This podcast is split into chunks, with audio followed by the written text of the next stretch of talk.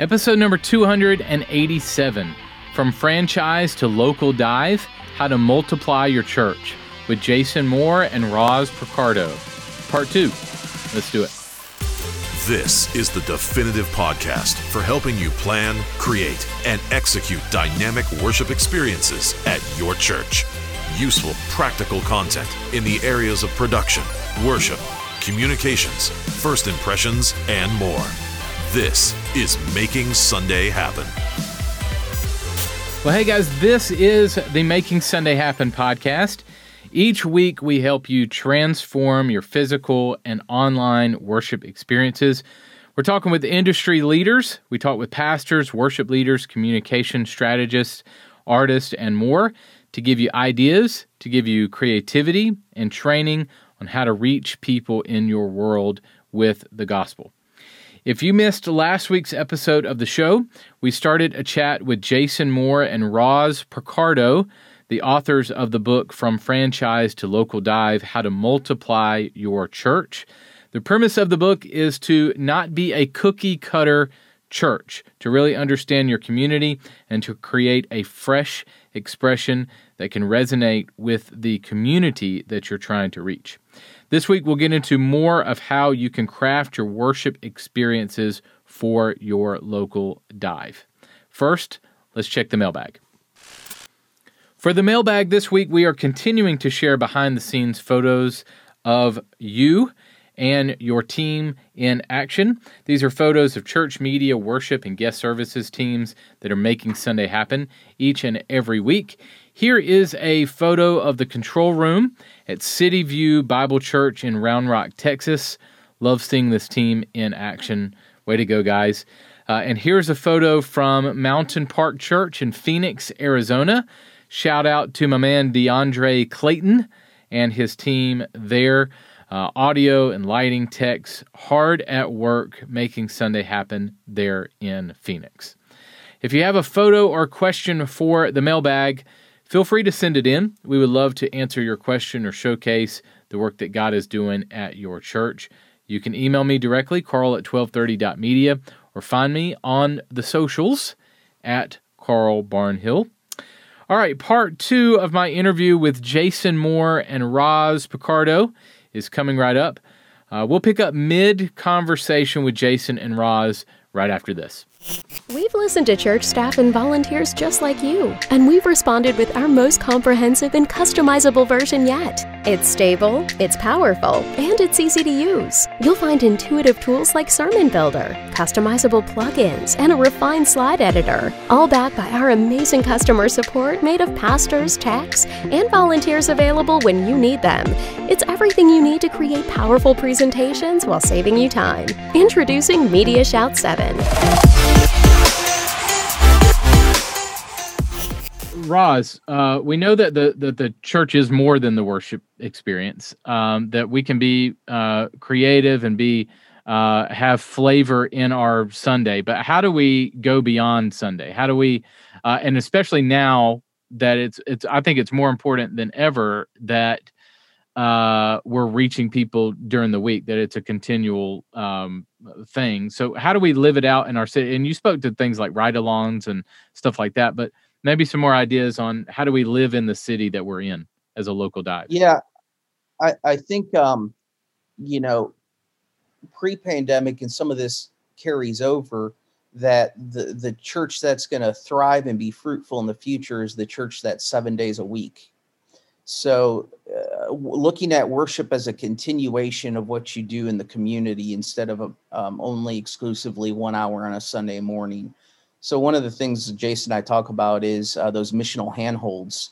Uh, what happens in worship should lend itself to get you not only through Monday through Saturday, but equip you with the tools to be able to minister to the people in the business sector or the schools or wherever your your context is. And so, is it um, you know doing a series. Uh, what's the series called on peanut butter and jelly, Jason? That oh, it's uh, called Believing is Seeing. Yeah, and the image is like this peanut butter and jelly sandwich, which ended up lending itself to then being able to go out in a community and uh, giving out some food and lunches and the people that were in the congregation actually helped assemble bring food in during the week um, it was that missional handhold another example of this is we did um, a series called spin cycle well we didn't waste that series instead we decided to shower a laundromat with love and we met with people from the community. We did their laundry. We had meaningful conversations. Um, so I think um, instead of looking worship as segmented, how do we find those missional handholds to carry on that vision? And I think a lot of leaders in churches kind of see that disconnect, but it should be flowing out of one story. And so it happens not only in what we do on Sunday morning, but then it carries over to even discipleship um, what we're teaching our people what's going along with the series if we're doing a series on you know god's money or uh, money talks maybe that would be a good time to introduce a financial you know thing like you know financial peace university or, or whatnot so it's thinking through kind of more creatively and then strategic on what flows together. Or there can be outreach events that accompany uh, the different things that you do on Sundays as well, where you're you're making it a continual flow. What happens is people are capturing it. So when you look at a mustard seed, you never think about it the same way again. Now, when we do, you know, when I pick up the laundry detergent or even, uh, you know, bringing my laundry down, I can't help but think of the series we did and the people that we impacted. And so, how can we carry on and live into that fully? We, we make the argument in the book that we should always consider sort of the missional opportunity as a part of worship. So sometimes you design a series and there's an opportunity to to engage in mission. So the the spin cycle actually had a, a, an opening video animation that I put together for Ros where you're in a laundromat and you're moving toward the the machine and there's like some phrases that come up about how life gets dirty and that that God can cleanse us and so on. But then Ros and his team came up with this idea that we're going to have a day at the laundromat where we're going to pay for people to have their laundry done and it was a great outreach to the community.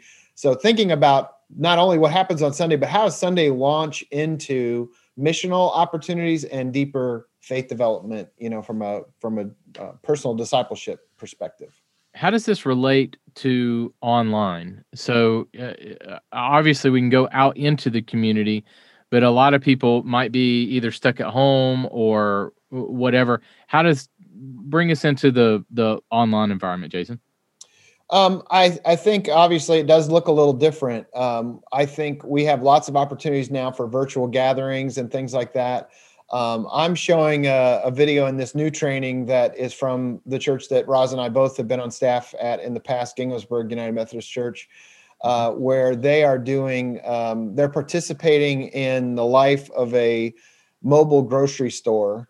And so, uh, one of the things I've been talking a lot about in this webinar is that we have to not only talk to people about the how to give in this time, but the why to give. And so, uh, casting a vision for uh, friends, the the dollars and cents that you invest in our church look like this, and so you might show a video or tell a story of of that. And so in this case, um, people gave financially to help fund this mobile grocery store, but they also began to volunteer and be a part of it. Uh, so they would, you know, mask up and go out and and help with the groceries and and give donations and you know things like that. Um, I think that if we continually think about what is the call to action, sometimes we don't think a lot about that when it comes to worship. What is the thing that we want to ask people to do? I often talk about, and we put this in the book too, uh, the idea of creating a, a, goal or desired outcome for every worship service you create. Mm. So you ought to be able to name here's what we want you to do in response to what you've experienced today. Worship shouldn't Good. just be an escape from the world for the week, but uh, here's how you get involved. Um, one last thing I'll say here is that um, I've been using the example in in the webinar that I'm doing right now uh, about how we have to shift announcements a little bit. I think I may even we may even put this in the book too.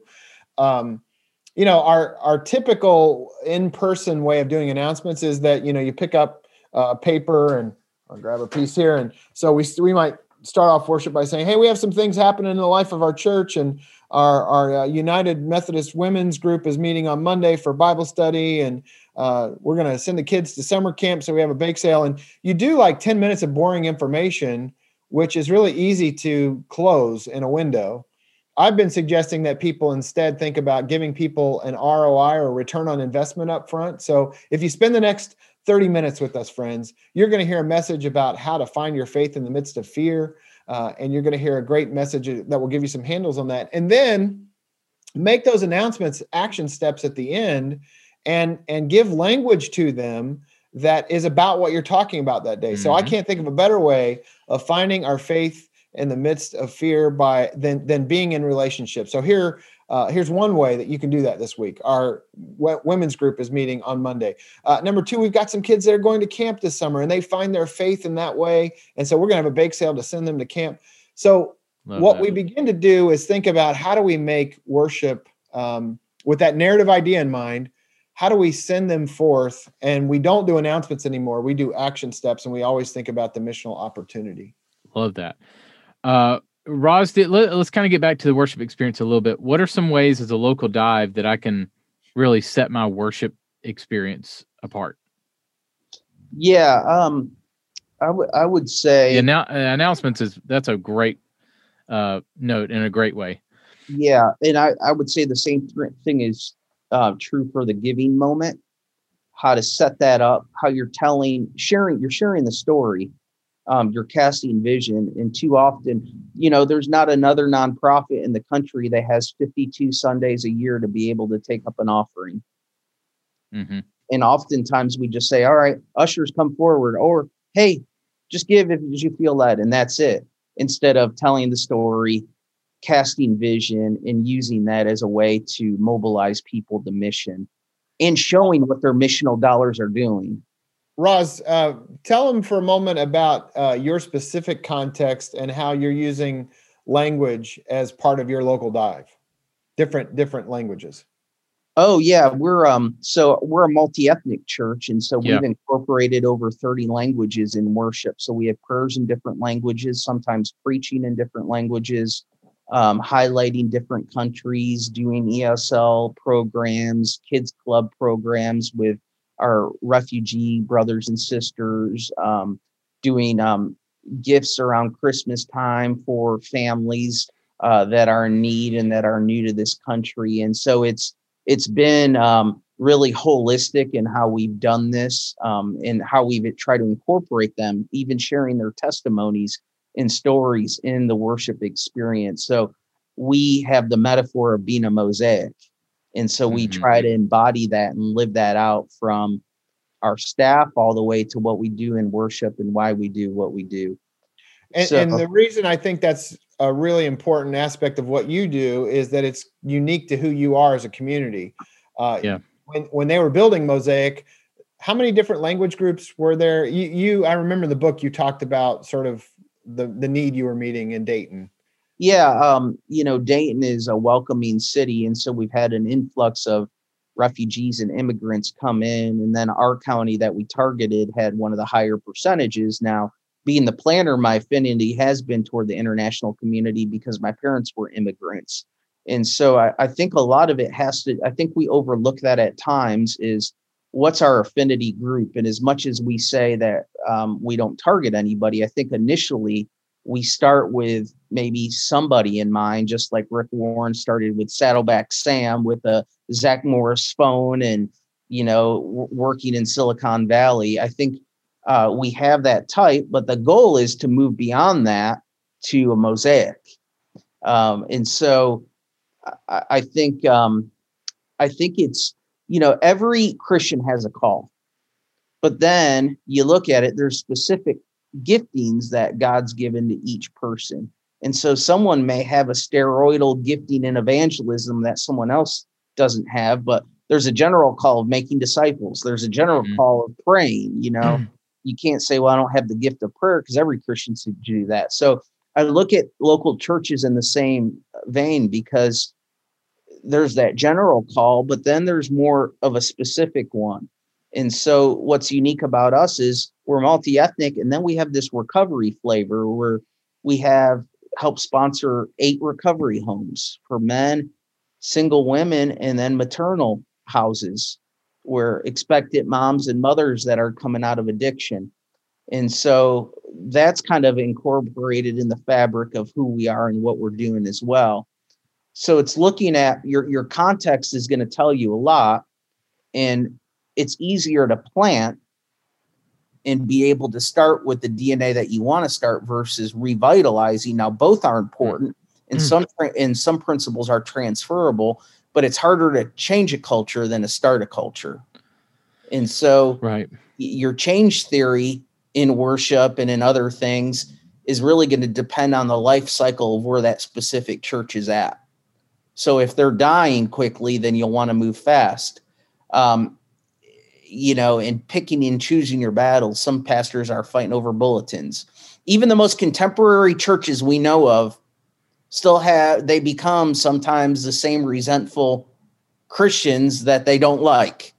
For instance, when I started a movie theater, uh, church and a movie theater in Lexington, Kentucky, it's interesting how people would sit in the same seats they always sat in. And it's like, hmm. whoa, you're becoming what you didn't want to become. And so that's where I think worship can help flip the script and yep. create those moments of uh, missional handholds, but also to expect the unexpected. And I just want to piggyback on one thing there. And part of the reason I wanted you to tell your story about how you're using language is that's what we mean by local dive. We wouldn't recommend that every church do multiple languages in their worship because that's right. not their context. So it's not about sort of ripping off what somebody else is doing and saying, oh, uh, you know, um, Rick Warren's doing this, so we need to do it, or Steven Furtick is doing this, so we need to do it, or or what? Not that those those are best practices for where they're at and they meet their context. And um, I, I talk, I tell a story in the book about how when I was a kid, I bought, uh, didn't really know I was buying them, but I bought fake Air Jordans and wore them to school the next day, and everybody gave me a hard time and i didn't realize i bought the bootleg version of of the real thing. And sometimes if we look at what somebody else is doing and we want to grab it and just say hey let's do that at our church because so and so is doing it correct. we may do the bootleg version of it and it will fail. We've got to create our own unique recipe so. Good good point. Very good point um, all right in our last remaining minutes jason let, let's hit on worship experience again and there are some even though we're adding our own flavor here, and we've talked about this a little bit, but are there some key ingredients in a worship experience? In a worship experience, they don't, they might, it might be okay to change up the order in which these go, but are there some key elements that a worship experience has to have, or can it be um, I, you know, I think uh, there are some things that we certainly recommend in the book. I mean, the first thing I always think about is what does the environment look like? Um, that's that's different online than it is in person. But if you're going to have people in the room, can you do creative things with the room? And in the book, we talk about a bunch of different churches that have done some really uh, interesting things, including rearranging their sanctuary completely. I know churches that build sets. You know, um, even in a traditional setting, you can do creative things with your space. Uh, music obviously is a really important aspect of worship, and so we have to think about what music fits your context. You know, so uh, I hear a lot of churches say they want to do quote contemporary music, and the contemporary is actually like 1990s contemporary. Like I have to tell mm-hmm. people all the time, "Shine, Jesus, shine," and "Lord, I lift your name on high" are not contemporary songs. Um, so you have to figure out what meets your context. And and in the book, we we share some examples even there one of my favorite worship experiences uh, of of a couple years ago was at a church that did almost like Mumford and Son style worship, and it wasn't like contemporary contemporary and it wasn't traditional but it was sort of in the middle. Another church did sort of uh, rockabilly style worship and that's what really met their context. So music is a huge part of it. Uh, i think the way that we set up our our themes uh, and our order of worship uh, far not often enough uh, do we connect the pieces. So we talked about that a little bit, but I think uh, that's really important. Um, media integration and the way that we kind of tell the story throughout, rather than doing like five or 10 different random things in worship. Uh, I always ask people to think about the rest of the phrase. A picture is worth a thousand words, right? So every time you put up a picture, there are a thousand words that come with that picture. And if you're showing 10 or 15 different looks with different fonts and different colors and it's just a hodgepodge you have said a whole lot uh, and not necessarily said anything. I also think that the way you tie in the message uh, so in the sermon uh, the sermon shouldn't be a standalone piece that doesn't relate to any of the rest of the themes and so the way that you bring uh, those things together is is really helpful. And uh, then again, we talked about this a moment ago, but but missional application I think is so important. What do you want people to do? What's the takeaway? How are you going to live into what you're talking about? Um, and I think I think that's uh, most of what we talk about in the book as just a good some essential elements of your recipe that will take worship to the next level. Ros, do we have to have those elements? For instance, can we have a all music service or a nothing but X worship service or all acoustic or you fill in the blank. Whatever, you can do whatever you want. That's mm-hmm. the great thing about worship. We try to um, we try to constantly innovate, and our folks have been trained and conditioned to change because mm-hmm. it's easy, even with the best musicians and preachers. And if you do the same thing over and over again, it just gets stale. And so we've done salsa Sundays. We've done just a variety of different. We brought in guest bands and musicians from other countries just to shake things up and to give our people an exposure to broaden their worldview. I tell people we're a 70 30 church, meaning 70% is what you're going to love here. But guess what? Someone else's 30% might be your 70 and vice versa. So I equate it as um, eating dinner at the table uh, my you know we have three little girls under the age of three so dinner time's always funny. Um, you know you got one in a high chair and then you got two others huddled together and the girls have different tastes. but guess what? There's only one meal that we're going to cook and you can't pick and choose what you're going to eat. We're not going to make separate meals. The the goal is um, not so much of oh i didn't like everything to we're together and that's the most important thing. And so how do we get to that point in worship where i might not like this type of music we do at this time or in this way we do things? However it's better it, it's greater than just me about me. Right. Well that brings up a good point as we close. Uh, jason you get the hardest question. How do we deal with the stakeholders that are uh, against the change or you know we're trying to reach the community that we're in and be a local dive but there's a handful of stakeholders that do not want to go there. Yeah. Well uh, you know that is certainly a, a challenge for any pastor uh, or church leadership team to have to deal with. Um, i have a, you know probably two reflections on that. Um, the first is that I think we greatly underestimate the value of vision casting. Uh, people will always resist change. If you know, change is hard, and so you have to help them understand why. Why are we changing? You know, when people know your why, they tend to be uh, less resistant uh, because if it feels like you're making an arbitrary change, uh, they don't they don't get it and they don't see the need for it. Uh, so that would be my first response. Uh, of course, you're still going to have people that even when you cast the vision and you tell them the why, they don't buy it and they don't want to be a part of it. So the second one is a much harder uh, reality, but I think that sometimes we have to let stakeholders go who are not willing to move forward.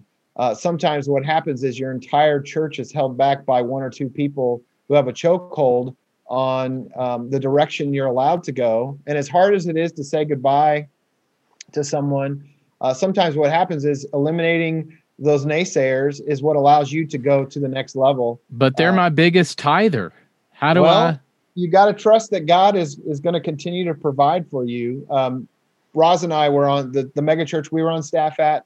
Uh, our lead pastor Mike Slaughter uh, went to that church, and there were 120 people in that congregation. And he always jokes that he promptly grew it from a church of 120 to 80, and then they grew to 500 and then a thousand and then 1500 and then all the way up to 4000 something um, yep. and and that was because he was willing to cast a vision and he was willing to let some people go even though they were good tithers uh, we just have to trust that if if God has given the vision to the pastor to lead this congregation in in a certain direction, uh, we've got to trust that that's the right vision, and sometimes it means having to make hard choices. I would say that's true for volunteer teams as well. That's been my experience where, uh, you know, but we've never done a run through.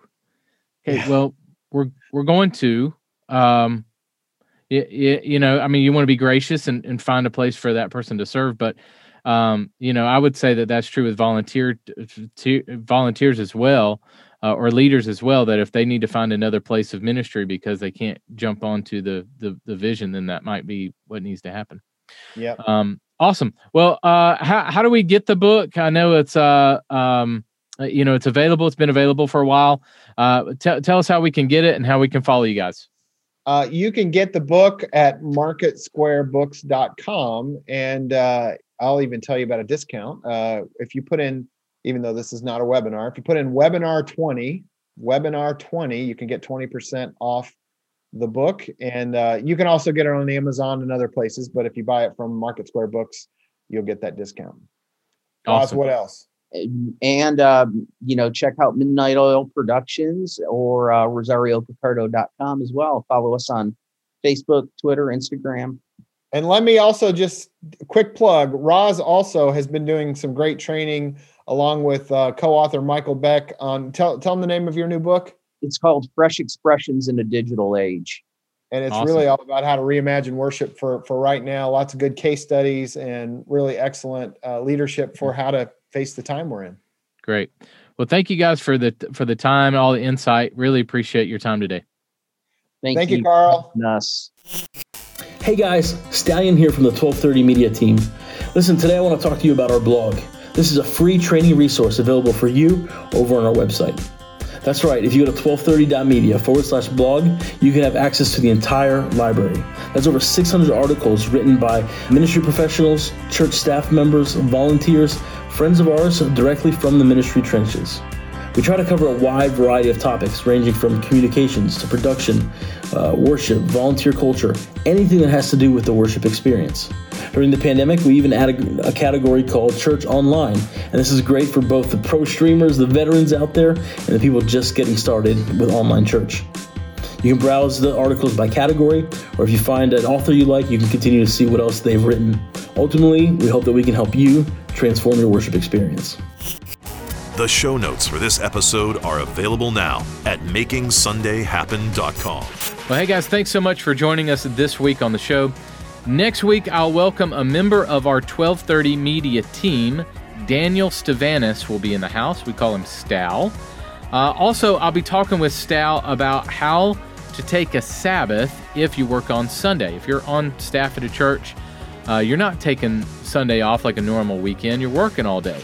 Uh, I remember when I was uh, at NewSpring Church, I would work all day. I mean, I'm talking like 12 hours uh, on a on a Sunday. So Sunday is definitely not the weekend day off for you. So how do we take a Sabbath uh, if we are uh, supposed to work on Sundays? We'll talk about that uh, next week. We'll also talk about how to collaborate with pastors, other pastors in your community, and also what show did Stal binge watch while he had COVID recently. We'll talk about all that next week. Well, thanks so much for hanging out. Go out there and create some incredible physical and digital worship experiences this weekend. I'll catch you next week. Making Sunday Happen is a production of the Ministry of 1230 Media. For show notes, archive episodes, and more free resources for your church, visit makingsundayhappen.com.